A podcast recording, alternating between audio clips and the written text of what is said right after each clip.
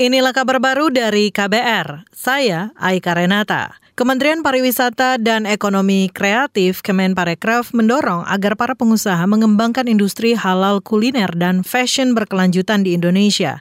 Menparekraf Sandiaga Uno mengatakan industri dalam negeri perlu menerapkan konsep ramah lingkungan, dampak sosial, dan tata kelola. Konsep ini kerap disebut ESG, yaitu Environmental, Social, and Governance. Kalau saya melihatnya ESG ini kan salah satu landasan sustainability ya.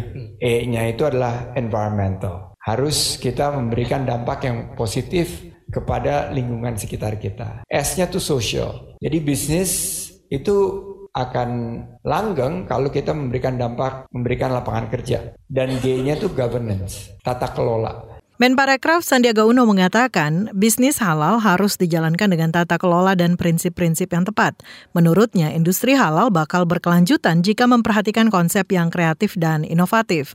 Sebelumnya, Komite Nasional Ekonomi dan Keuangan Syariah memasang target Indonesia menjadi pusat produsen halal terkemuka di dunia pada 2024. Target itu untuk mewujudkan visi Indonesia sebagai pusat ekonomi dan keuangan syariah terkemuka di dunia. Beralih ke soal lain, kelompok buruh meminta perusahaan yang belum membayarkan tunjangan hari raya atau THR kepada buruh untuk terbuka dan transparan dalam hal kondisi keuangan. Ketua Umum Kongres Aliansi Serikat Buruh Indonesia Kasbi, Nining Elitos mengatakan alasan ekonomi perusahaan kesulitan membayar THR karena terdampak pandemi COVID-19 dinilai sudah tidak relevan lagi. Nining khawatir alasan itu memicu amarah pekerja pada perusahaan dan bisa menimbulkan konflik. Faktanya, mayoritas serikat buruh ataupun buruh tidak pernah mendapatkan data yang konkret, nggak ada keterbukaan yang jelas gitu loh. Yang hanya data biasanya kepada buruh ya kita belum sanggup menjalankan karena ada problem persoalan global, karena ada persoalan kendala ekspor. Ketua Umum Kongres Aliansi Serikat Buruh Indonesia Kasbi, Nining Elitos menambahkan, Kementerian Ketenagakerjaan juga perlu bersikap tegas dan memberikan tindakan terhadap perusahaan yang tidak membayarkan THR lebaran pekerja. Saudara, hingga hari ini posko THR Kementerian Ketenagakerjaan mencatat ada sekitar 650-an laporan aduan THR pekerja yang belum diberikan.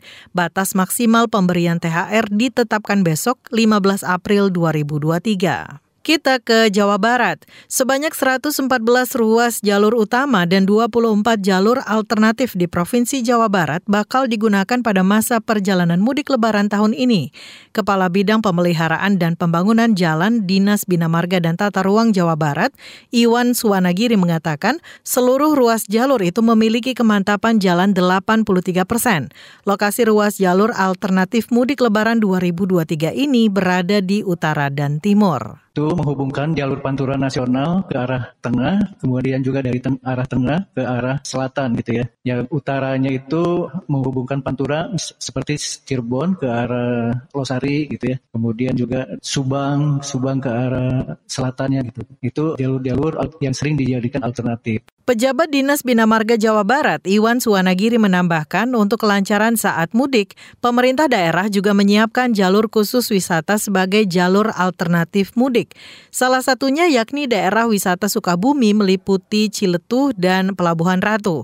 Sementara jalur wisata yang kerap dijadikan alternatif mudik lebaran lainnya, yakni klaster Bandung Raya. Klaster ini meliputi Lembang, Ciwidei, hingga Pangalengan.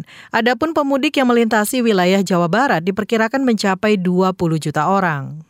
Demikian kabar baru dari KBR. Saya Aika Renata.